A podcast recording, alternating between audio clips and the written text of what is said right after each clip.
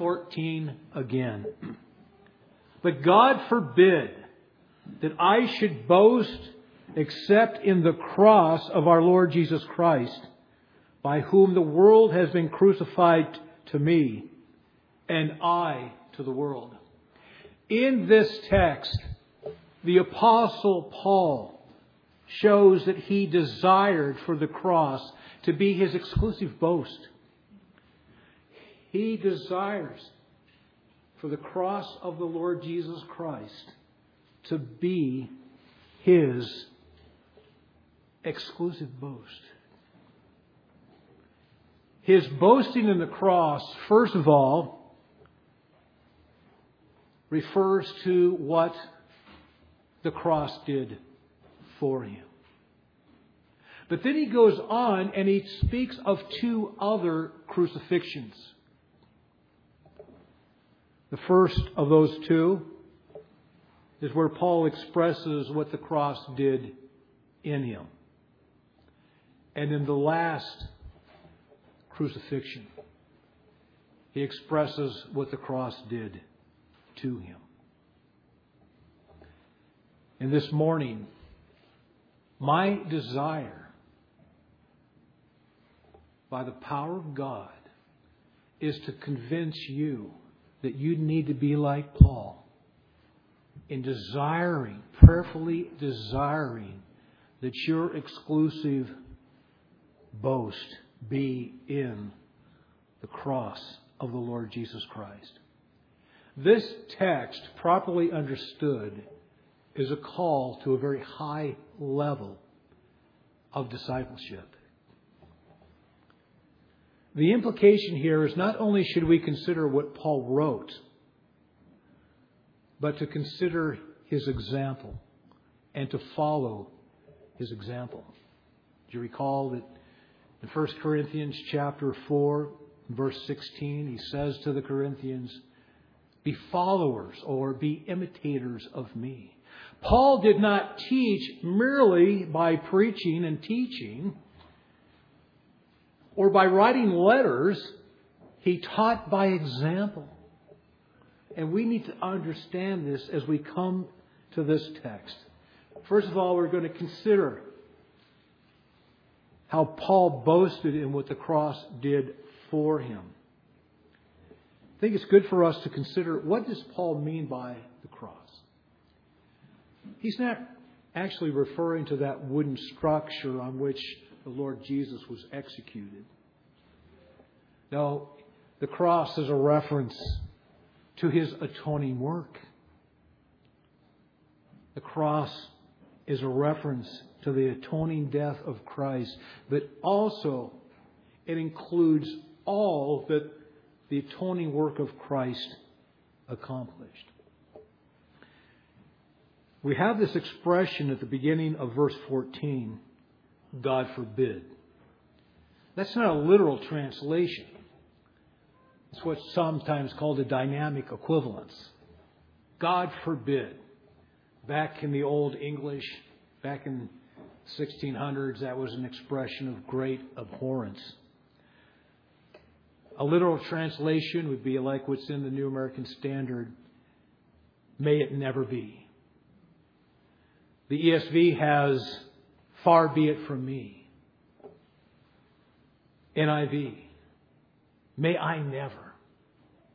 I think probably the best way I know how to put it in contemporary terms is something like perish the thought. Perish the thought that I should boast except in the cross. Paul here is expressing his abhorrence at the thought that the cross would not be his exclusive boast. This expression, may it never be, was indeed an expression of abhorrence. I think we also need to think briefly upon what did Paul mean when he talked about boasting. This is an interesting word because sometimes it's translated in such a sense it's boast. In other words, the way that we think of bragging. So there's that negative sense. But it can also be understood in a very positive sense. Sometimes it's translated to rejoice. Let me give you an example of a negative use from Ephesians chapter 2, verses 8 and 9. Probably a very familiar verse with most, if not all of you. The apostle wrote, For by grace you have been saved through faith, and that not of yourselves. It is the gift of God, not of works, lest anyone should boast. Lest anyone should boast about or brag about their accomplishments. And actually, if you look just at the previous two verses, notice what we see in verse, verse 12. For as many as desire to make a good showing in the flesh, these would compel you to be circumcised only that they might not suffer persecution for the cross of Christ. For not even those who are circumcised keep the law but they desire to have you circumcised that they may boast. It's the same word. That they may boast in your flesh. They want to brag about convincing Gentiles that they need to be circumcised. But it's also used frequently, even as I believe Paul does now in verse 13, in a very positive way. If you look at verse 4 of the same chapter, where we read, Let each one examine his own work, then he will have rejoicing in himself alone and not in the other. The word there that's translated rejoicing is the noun form of the verb that Paul uses in verse 13. Philippians chapter 3 and verse 3. For we are the circumcision who worship God in the Spirit rejoice in Jesus Christ and have no confidence in the flesh. What is Paul's point here? What does he mean by boasting in the cross? He is saying that for him, the cross is a source of intense joy. It's a source of intense joy. Not just an item on the checklist of orthodoxy. Is that what the cross is to you? Is it just an item on the checklist of orthodoxy? You say, oh, yes, I believe in limited atonement. Check mark. For Paul, the cross was a source of intense joy. I think it's good that our translators kept the word boast there in verse 13. I'll be explaining the contrast between Paul's boasting and that of the Judaizers in just a moment. But one of the things when we think about boasting, we, we tend to think of the idea of, of vocalness and I believe that you and I need to be more vocal in our rejoicing in the cross. Understand everything that I'm saying here about your desire to boast exclusively in the cross cannot happen by just you merely willing to do that, just determining that you will do that. This is something that only God can work into your heart in the same way that He worked it into the Apostle Paul's heart. Now, if you read through the New Testament, you'll find that there's other places where Paul talks about rejoicing. And you might think, well, is he contradicting himself here? He's saying he rejoices in this here, he rejoices in this here. Here he says he wants the cross to be his exclusive boast. Is he contradicting himself? The answer is no. He is not. Because every time you find him rejoicing in something other than specifically being the cross, it can be traced back to the cross. It can be traced back to the cross. 1 Thessalonians chapter 2 verses 19 and 20. This is what the apostle wrote.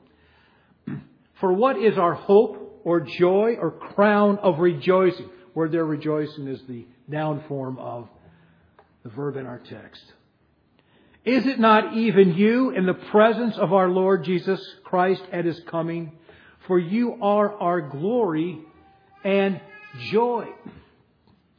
See, what's happening here is Paul is rejoicing in the saving effects of the cross, the saving effects of the atonement of Christ in the lives of believers.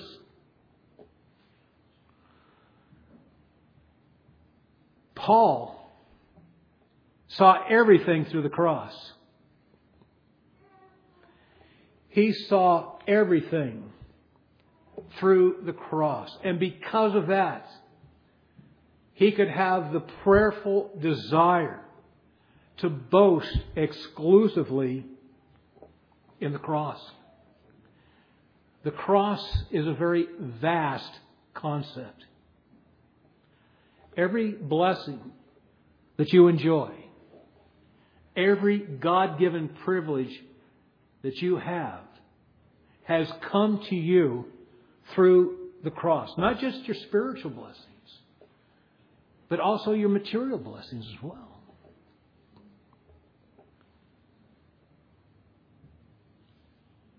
Every blessing, every privilege that you enjoy as a believer was purchased for you by the blood of Christ. Do you believe that? Do you believe that? Every blessing, every privilege that you have has been purchased for you by the blood of your Savior. But there's something that you should especially rejoice in when it comes to the cross. And that God is that is that God sees you through the cross. He sees you through the cross of the Lord Jesus. Paul actually in the book of Galatians gives several reasons for why believers should be motivated to boast exclusively in the cross. The first of these is actually presented in verse 15.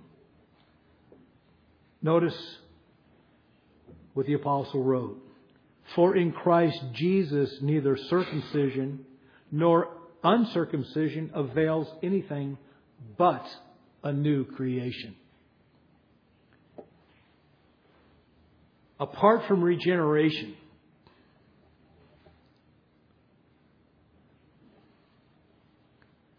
apart from regeneration, there's no way that a person can rejoice in the cross. They might think that they're rejoicing. That might be in some cult. That might be in some false religion. But truly, a person cannot rejoice in the cross unless that person is regenerated. Notice the little conjunction for at the beginning of verse 15. He's connecting verse 15 to what precedes. Regeneration is something that would produce and should produce a desire to boast exclusively in the cross. But also, before a person can truly rejoice in the cross, that person needs to understand what they were before they believed and what they are now in Christ that they believed. Now, everything I'm about to share you comes right out of the book of Galatians. Before you believed, you were a guilty sinner. Galatians 3:22, where the apostle writes, "The scripture has confined all under sin." Before you believed, you were a sinner under the curse of God. Galatians 3:13 Christ has redeemed us from the curse of the law, having become a curse for us. Before you were a believer, you were a hell-bound sinner. Galatians chapter 5, verses 19 through 21. Now the works of, of the flesh are evident, which are adultery, fornication, uncleanness, lewdness, idolatry, sorcery, hatred, contentions, jealousies, outbursts of wrath, selfish ambitions, dissensions, heresies, envy, murders, drunkenness, revelries, and the like, of which I tell you before, just as I also told you in time past, that those who practice such things will not inherit the kingdom of God. Will not inherit the kingdom of God. I've been debating whether or not I would share this with you. I saw an article in which Hannah Brown, who's the star on the program The Bachelorette, I mean, if you don't know that, boy, more, that's great. But on this program, she has been made, has made bold statements about her Christian faith. And what shocked people especially evangelical Christians, when she said it's okay for Christians to enjoy premarital sex. People began to think, what? What? I tried to find out what church she was a part of. I couldn't. But let me say this. The text that I just read mentions fornication.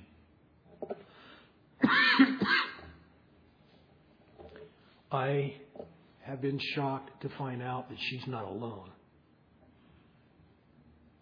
She's not alone. There's other people, young people, who profess to be Christians, and they have no problem with sleeping with their love interest. And the sad thing about it, I was at a church recently where one of the couples in the church, actually, two of the couples in the church were living together, unmarried. And people were wondering, well, why would the elders bring church discipline against them? I mean, after all, they're going to get married, so what's, what's the big deal? I guess the reason why I thought maybe that'd be worth mentioning is because this lady, Hannah Brown, did I say lady? I guess I did. This Christian young woman Hannah Brown. I don't blame her exclusively for her attitude. She's still responsible. But it seems to me that whatever church she's in or was in or just hasn't taught against sin. Paul makes it abundantly clear there in those verses we just read from Galatians 5 that fornication if someone practices that, they're not going to inherit the kingdom of God. And I only put this in my sermon notes because to show that, yes, there's two eternal destinies. One is the kingdom of God, the other is the lake of fire. But understand, through the cross of Christ, you have been redeemed so that you now have an eternal destiny in heaven. Now, here's something else to think about. Before you believed, you were a loved sinner. Before you believed as one of God's elect, God had already set his love upon you. Christ had already set his love upon you. Galatians chapter 20, I mean, Galatians chapter 2 and verse 20. Paul there describes Jesus as the Son of God who loved me and gave himself for me. Christ, he says, is the one who loved me and gave himself for me. The sense is he loved me, and as a result, as a result, he gave himself for me. Christ did not redeem you so that he could love you. Christ redeemed you because he already did love you.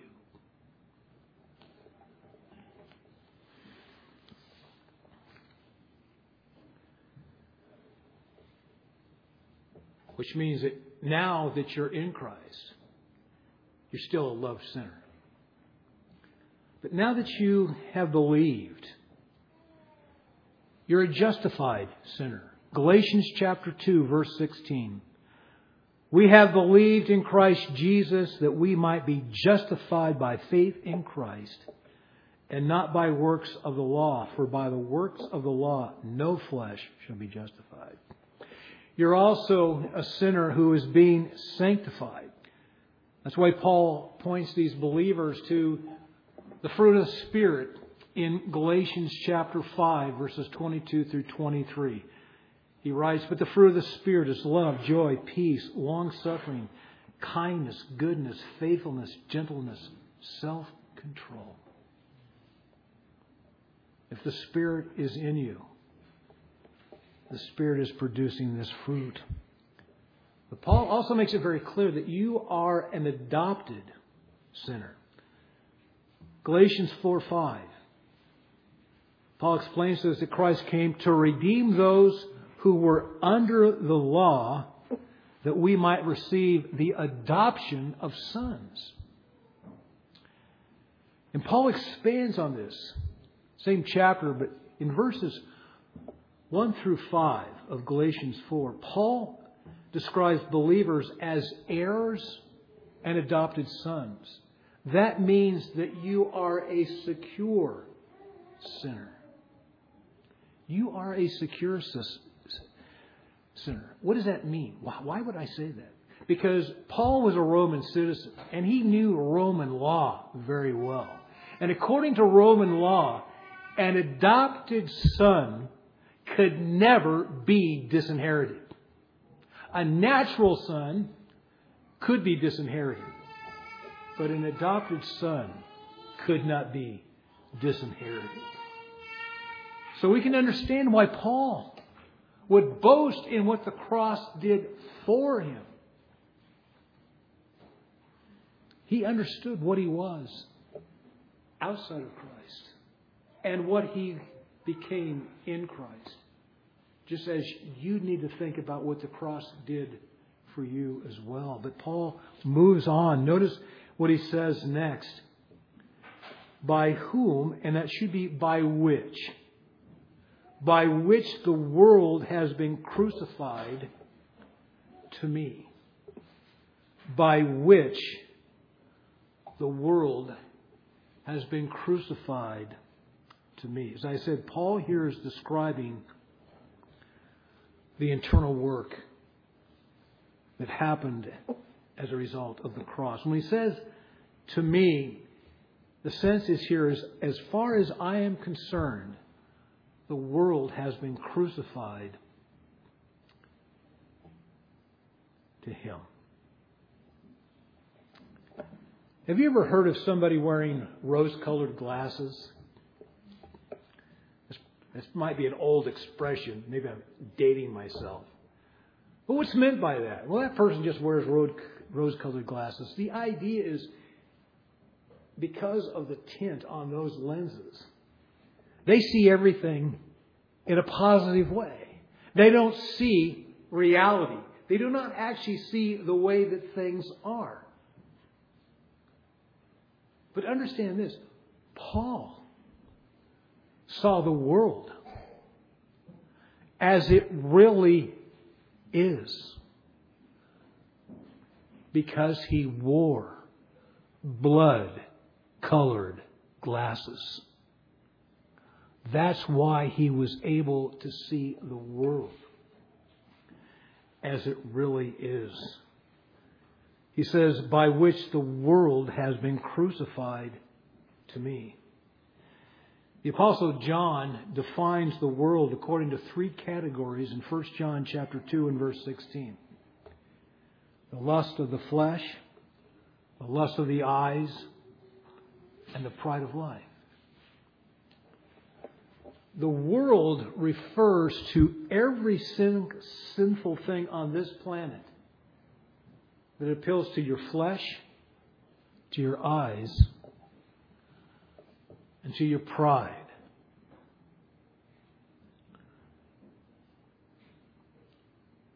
What's the flesh? Paul here, or actually John, is not referring to what covers our bones, of course.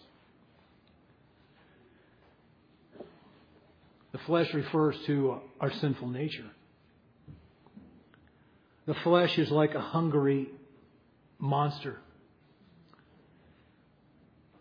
that wants to devour all that the world offers as a means of satisfying its lustful cravings for sinful pleasures. When the world is crucified to you by the cross, the things in the world that would feed your flesh are taken away. Rejoicing in the cross cuts the world off from you and starves your flesh. The next category, the lust of the eyes, that of course would refer to everything that would visually tempt you. I think when we think of the lust of the eyes, men probably think about pornography. Um, sadly, there are even men in the ministry that struggle with that. There have been men in the, I know the PCA, that have been deposed because they've been caught viewing pornography. But sometimes the lust of the eyes might be something as simple as a lady walking into a house and coveting the furniture and the appliances. There's some dear friends of mine the wife would go into the home of one of her girlfriends and see the furnishings and see the appliances and wonder, well, why can't I have that? And she would plead with her husband, can't we buy this piece of furniture? Can't we buy this appliance? My friend told me that there was times he had to shut, shut his wife down, had to shout her down because she, he'd have to say, we just can't afford it.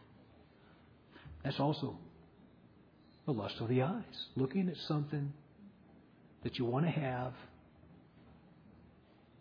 but you can't afford it. But also, the pride of life refers to every sinful thing in this world that appeals to your ego, and that includes the pride itself. If your exclusive boast is in the cross of Christ, then everything that would be a sinful source of pride for you goes right down the garbage disposal. If a preacher boasts in his eloquence, or if a teacher boasts in his insights into the Bible, or if a layperson just boasts in his good conduct, in each case, where those have become a source of pride. Each one of those must be understood to be in the realm of the world to be crucified with it. The extent to which you rejoice in the cross is the extent to which you minimize yourself and weaken the attractions of the sinful things in this world. If you fail to confess Christ to the world by your life and words from fear of what others will think of you, can you honestly say that you've crucified the world to yourself? If you rejoice in the cross, instead of giving in to the greedy lust of the eyes, excuse, let me rephrase this if you rejoice in the cross instead of giving in to the flesh, you will be characterized by moral purity. If you rejoice in the cross instead of giving in to the greedy lust of the eyes, You'll be characterized by contentment. If you rejoice in the cross instead of giving in to pride, you will be characterized by humility. You see the connection between rejoicing in the cross and sanctification? You see that connection between rejoicing in the cross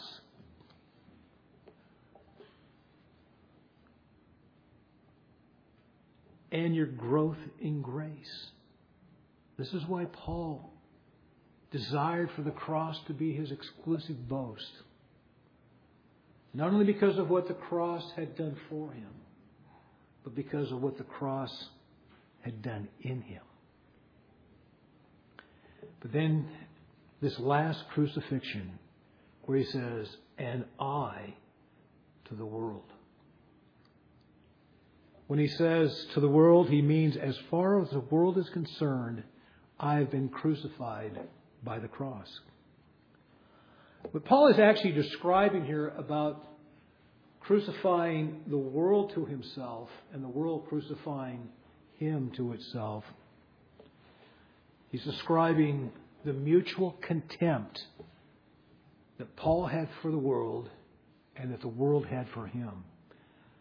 John Gill, the English Baptist pastor, is also was a great scholar of the 18th century, points out that the Syriac and the Arabic versions translate the last part of this verse to express that Paul was despised by the world. And I believe that's exactly correct. Paul's intense joy in the cross is something that is contrasted in this section with the boasting of the Judaizers. I want you to look at verse 12. Well, first of all, notice how verse 14 begins. It begins with but. But. Look at verse 13. For not even those who are circumcised keep the law, but they desire to have you circumcised that they may boast in your flesh, but God forbid that I should boast. You see the contrast here. Paul is contrasting the attitude and the action of these Judaizers with his own boasting. In verse 12, he explains that these Judaizers sought to compel the Galatians to be circumcised so that they, the Judaizers, would not suffer persecution for the cross of Christ. Now, if you think about that, if they boasted in the flesh of the Galatians, if they were successful in convincing them to be circumcised, which means they would keep the entire Mosaic law, what happened to Paul who boasted in the cross? The one was seeking to avoid persecution. Paul was expecting to be persecuted because of his boasting in the cross. Who were these Judaizers? These Judaizers were Jews who professed faith in Christ. And they attempted to convince Gentile believer, believers that they needed to take on a totally Jewish lifestyle in order to be justified before God. To Judaize means to make Jewish. Have you ever heard about finalizing something? That means to make it final. You ever heard about sanitizing something? That means to make it sanitary. So it's the same kind of thing even we use um, in English. So to Judaize as it means to make Jewish. That's what these Judaizers were attempting to do. They were adding works of the law to faith in Christ. They wouldn't deny that faith in Christ is important.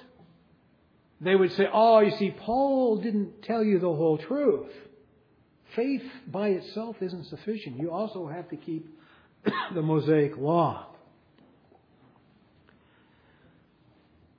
You see, these Judaizers boasted in the circumcision of these Galatian believers if they were successful, because it implied that they had turned these Gentiles into legal zealots like themselves.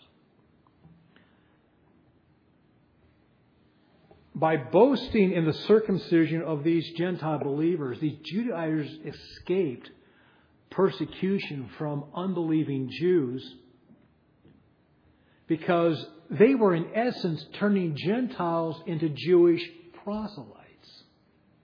That's how they would have been viewed. And so that's how a lot of Jews then, unbelieving Jews, view these Judaizers. Oh, well, they're just making Gentiles into Jewish proselytes. But notice they were boasting in the circumcision of Gentile believers so that they would escape the persecution of unbelieving Jews. Paul, in contrast, boasted in the cross.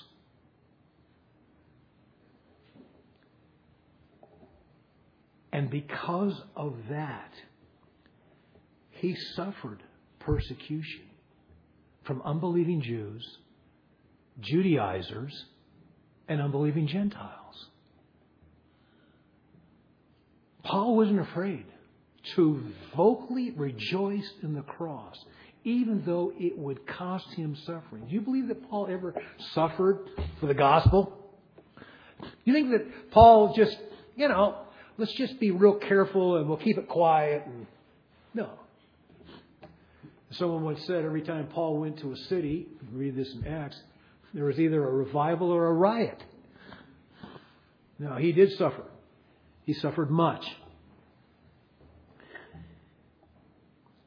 Unbelieving Gentiles hated Paul, made him an object of ridicule because as Paul says in 1 Corinthians chapter 1, preaching of the cross is foolishness to Gentiles. To unsaved Jews, Paul was an apostate. He was one who denied the true Jewish faith. And so the world hated and ridiculed Paul because it ridicules and hates the cross of Christ.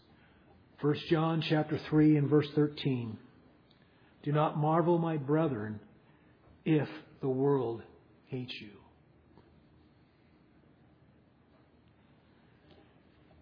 Listen to what Paul wrote in Romans chapter 5, verses 3 through 4.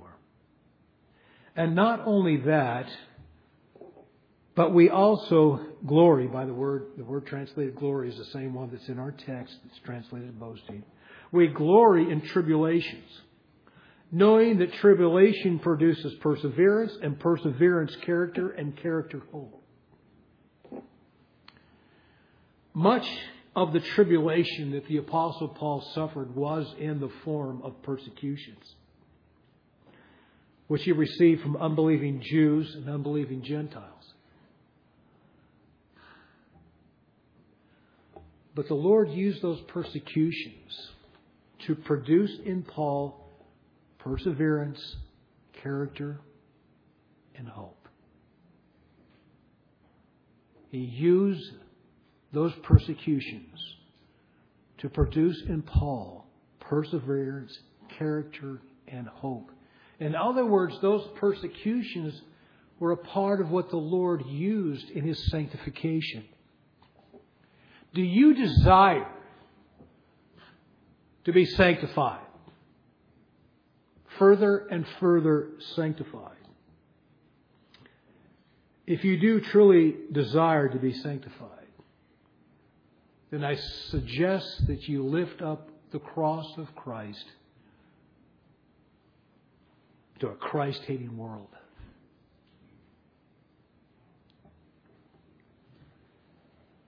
You are to cause the world to see you through the cross by your life and by your words. The text that we've considered this morning presents three crucifixions, but only one cross the cross of the Lord Jesus Christ. It was in this one cross that the apostle prayerfully desired to have his exclusive boast. That cross was like a window that allowed Paul to see what he had been outside of Christ and what he was now in Christ. It was also a window through which he saw the world and every single sinful thing in it. And he saw it as contemptible and repulsive. And when the world looked at him through the cross, he was contemptible and repulsive to it. How is it with you this morning? Is it your desire that the cross be your exclusive boast? Or is there some area of fleshly lust, visual enticement, egotistical pursuit that you have not recognized to be in the realm of the world to be crucified with it? Have you failed to see yourself through the cross, both concerning what you were before you believed and what you are now that you are in Christ? Have you rejoiced or have you failed to rejoice in the cross to such an extent that the world is repulsive and contemptible to you? Have you allowed the world to see you through the cross by your actions and by your words so that it regards you as contemptible and repulsive? May Christ Himself give you the, the grace to declare with the Apostle Paul, but God forbid that I should boast except in the cross of our Lord Jesus Christ, by whom the world has been crucified to me, and I to the world. Let's pray.